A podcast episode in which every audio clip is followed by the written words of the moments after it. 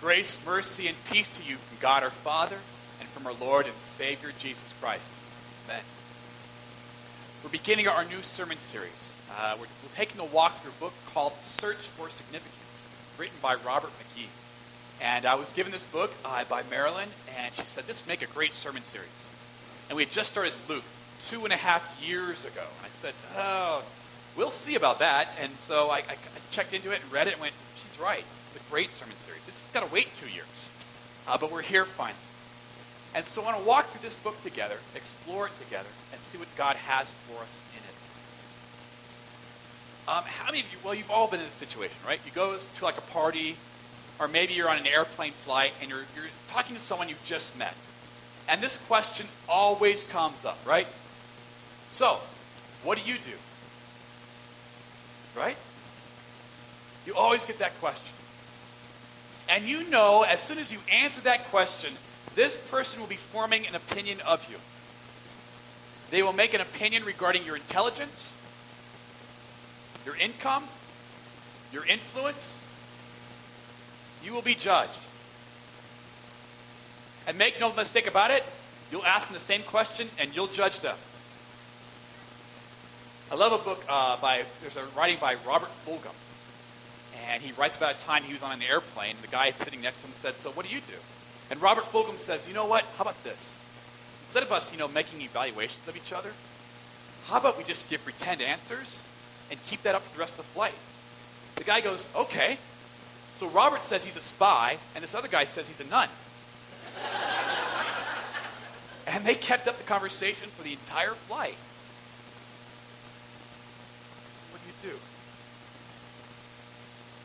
See, all of us, at one time or another, and many of us still today, have believed that success will bring happiness and fulfillment.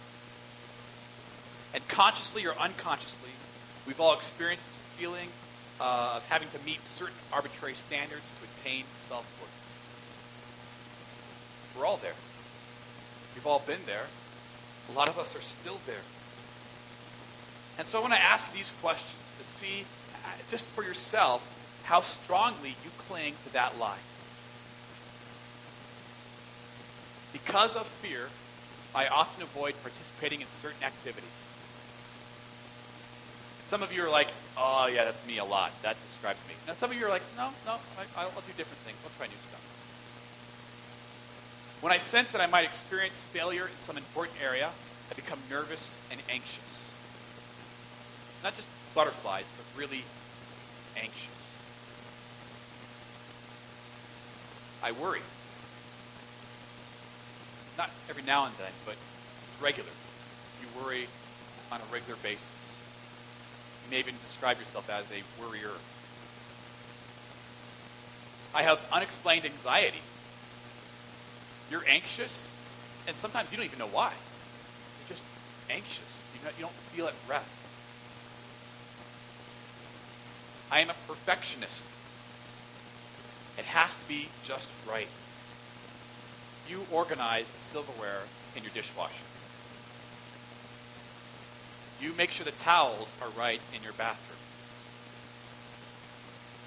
You have your desk organized just so because it's a reflection of you. And it's important. I'm compelled to justify my mistakes. There are certain areas in my life in which I feel I have to succeed. And when you don't succeed, you get depressed. Not sad or discouraged, but depressed. Become angry with people who interfere with my attempts to succeed, and as a result, make me appear incompetent. So if someone messes up, they, they don't get corrected, they get your wrath. I am self-critical. So if you look at those statements and go, wow, that's, that's really me, then you fall into a trap. And the trap is that believing that your performance is your identity, that your performance uh, is the, the true indicator of your self worth as a human being. You're in the performance trap. And because of our differences in personality, we may have that same issue in our life, but react to it much, much differently. See, there's some people who are in that performance trap. They believe that performance lie. And as a result, they become perfectionists. And they look like they're really highly motivated, but it's a motivation that comes from fear. That if I don't succeed, if I don't perform up to a certain standard that I have in my head, then I am a failure or even a loser. Not worth much. And the perfectionists often make that same demand on those around them because they reflect themselves. Other people go the exact opposite way and they just avoid risk altogether. If I can't be good at something, if I can't succeed at something, I'm just not going to even try because I don't want to fail. Because if I fail, if I mess up, then I'm less of a person. There are some people who are very angry and resentful. They see their lives as not being successes. And they're quick to point the finger at who messed up and who's to blame. Sometimes you may find yourself blaming God. I blame God because my life is like this. God's fault. You're trapped in that performance trap that my identity my self-worth revolves around my performance, my successes. Some people become very prideful. Not just prideful in a, in a positive way. I'm, just, I'm happy and I, I like what I've done, and that's a good thing. But they base their identity on what they've accomplished and look down on other people who haven't accomplished as That's just as big a trap because you're only as good as your latest success. I remember reading an interview with John Madden when he was coach of the Oakland Raiders. Here we go, boo. Okay. And they, they won the Super Bowl, and he was so happy for a week. And then he re- was reminded that he had to do the whole thing all over again. And success the coach was based on his latest victory. Got really depressed.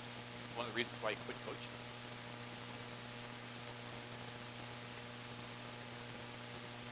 Are you in that trap?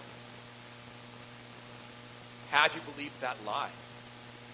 Are you still believing that lie? God has an answer for you. I want to phrase it this way. Who do you talk to the most? Who do you talk to, your, to the most? And the answer is yourself. You talk to yourself the most. Everyone has like this inner dialogue going, right? Talk to yourself the most. And, and what do you talk to yourself the most about? Well, you talk to you most about yourself to yourself, right? You, there's always this inner dialogue going. I need to do this. I should do this. I'm thinking about this. I'm worrying about this. I did well here. I, I failed here, right? And for most of us, our self worth equals performance plus other people's opinions. How you view yourself is, a, is a, an equation of how you think other people view you and your latest successes or failures. And that's how you gauge your self worth. God has a completely different answer. We read it in 2 Corinthians 5. Carrie read it for us today. So from now on, we regard no one from a worldly point of view. We don't look at other people and say, I judge this person by their latest success, by what they've accomplished or haven't accomplished. I don't judge them that way anymore. Though we once regarded Christ this way, we do so no longer. Therefore, if anyone is in Christ, the new creation has come. The old is gone, the new is here. All this is from God, who reconciled us to himself through Christ and gave to you the ministry of reconciliation. That God was reconciling the world to himself in Christ, not counting people's sins against them. And he has committed to us the message of reconciliation. We are therefore Christ's ambassadors as though God were making his appeal through us.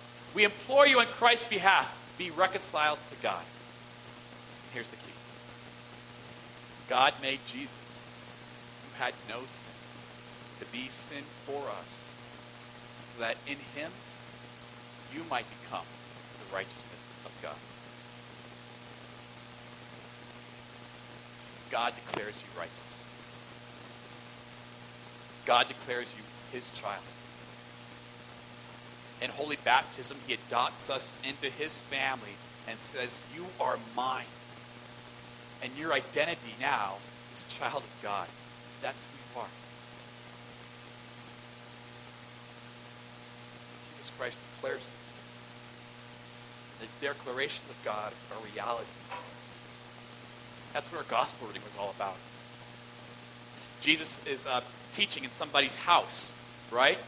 And uh, people are so excited to get to see him that the room is packed and uh, there's no way in or out.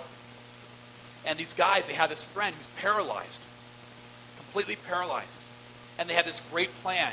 We're going to get our friend in front of Jesus, and to do it, we're going to rip off the roof of this house. Those are dedicated friends. So in those days, roofs were often flat roofs, and there was often a stairwell up to the roof. So you could you would go up on the top of your roof, and you might like hang your laundry up there, maybe cooking or, or whatever you want to do up there, right? And so they climb up the stairs with their buddy on a on a mat, on a cot, get to the top of the roof, and it's a clay thatch roof. So you got clay with uh, palm branches on below, maybe some wooden beams. They start digging it out. The guy who owns the house is really mad by this point. but they don't care. They lower their friend down who's paralyzed. And Jesus says to this man, Your sins are forgiven. Which I'm guessing is not what he wanted to hear. Jesus knows that the people are upset. Because only God can forgive sin. So Jesus answers them by saying, what's easier to say? Your sins are forgiven, or get up and walk. But so that you know that the Son of Man has authority, he said to the paralyzed man, get up, take your mat, go home. He does.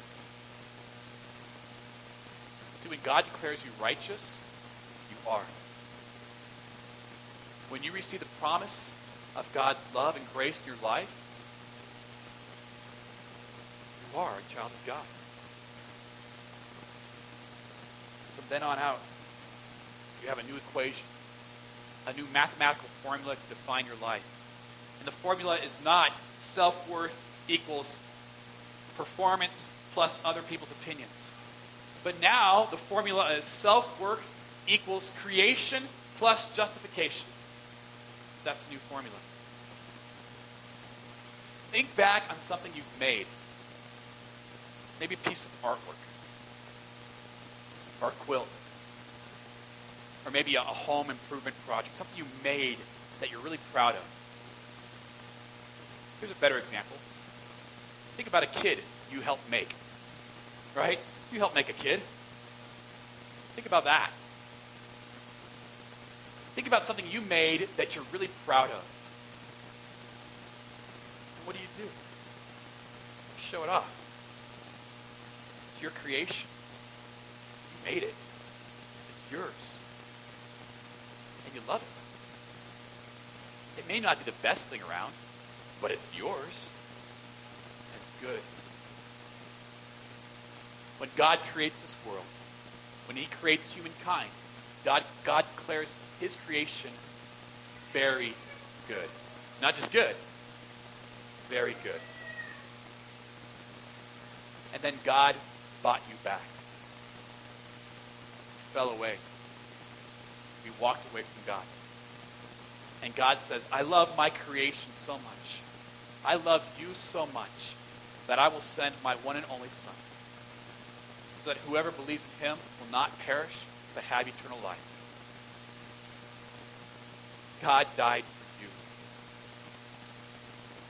Jesus Christ, God in the flesh, suffered, suffered excruciating pain, and died upon a cross for you. You've been blood bought. And you are very valuable indeed. Jesus Christ died and rose for you. He takes away our sins, our failures, our shortcomings. He pays for them on a cross. Says, You are my child. I love you.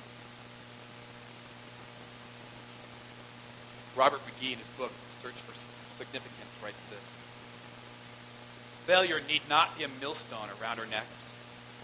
Neither success nor failure is a proper basis of our self worth.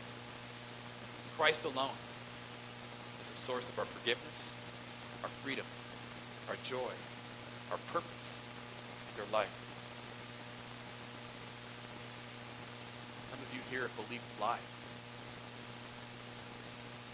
and you believe that your value, your intrinsic worth in this world is based on what you've accomplished. My friend, it's a lie. It's a lie.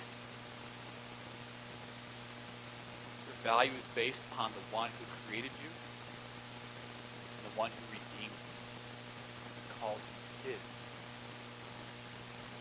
Because of that, you have value, worth. Now, always. Amen? Believe it? Believe it.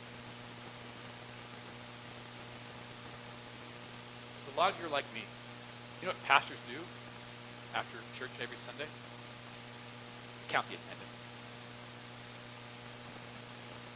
I always measure. I always measure. You know pastors ask each other first thing? So, how big's your church? I tell them 500. Let them guess. Whatever.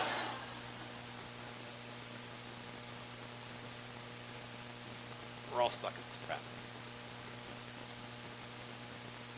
Don't be stuck any longer. You are created. You are redeemed. God loves you. Let's pray. Lord Jesus, Lord, thank you that we are created yours. We're no accident. We're no random chance. We are created, designed. We are yours. And you have bought us back, Lord God. You've bought us back by your very own blood and called us your own. And your declarations are true, right.